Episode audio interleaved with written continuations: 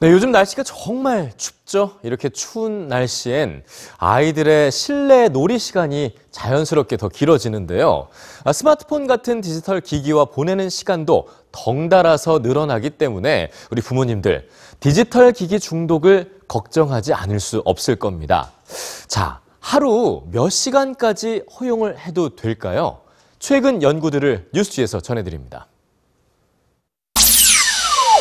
지난 6일 아이폰 제조사 애플의 공개 편지가 전해졌습니다.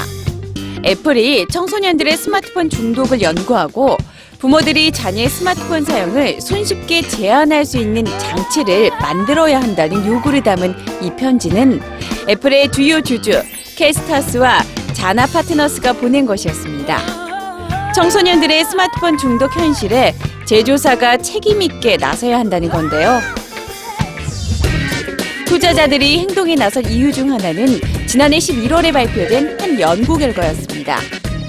미국의 심리학자 진 투엔지 교수는 소셜미디어와 스마트폰의 영향을 받고 자란 세대를 아이젠이라 명하며 이들 50만 명을 5년간 추적 연구했는데요. 스마트폰이 아이젠 세대의 정신 건강에 미치는 영향을 사용 시간에 따라 수치화했습니다.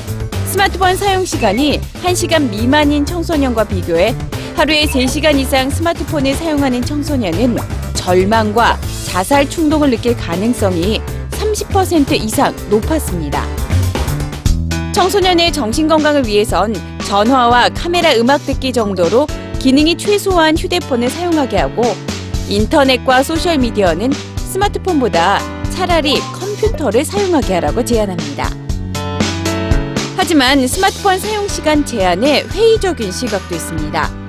영국 옥스퍼드 대학과 카디프 대학 연구팀은 15세 청소년 12만 명의 디지털 기기 사용 시간을 분석한 결과 일상생활을 방해하지도 않고 오히려 좋은 영향을 미치는 새로운 시간 기준을 제시했는데요.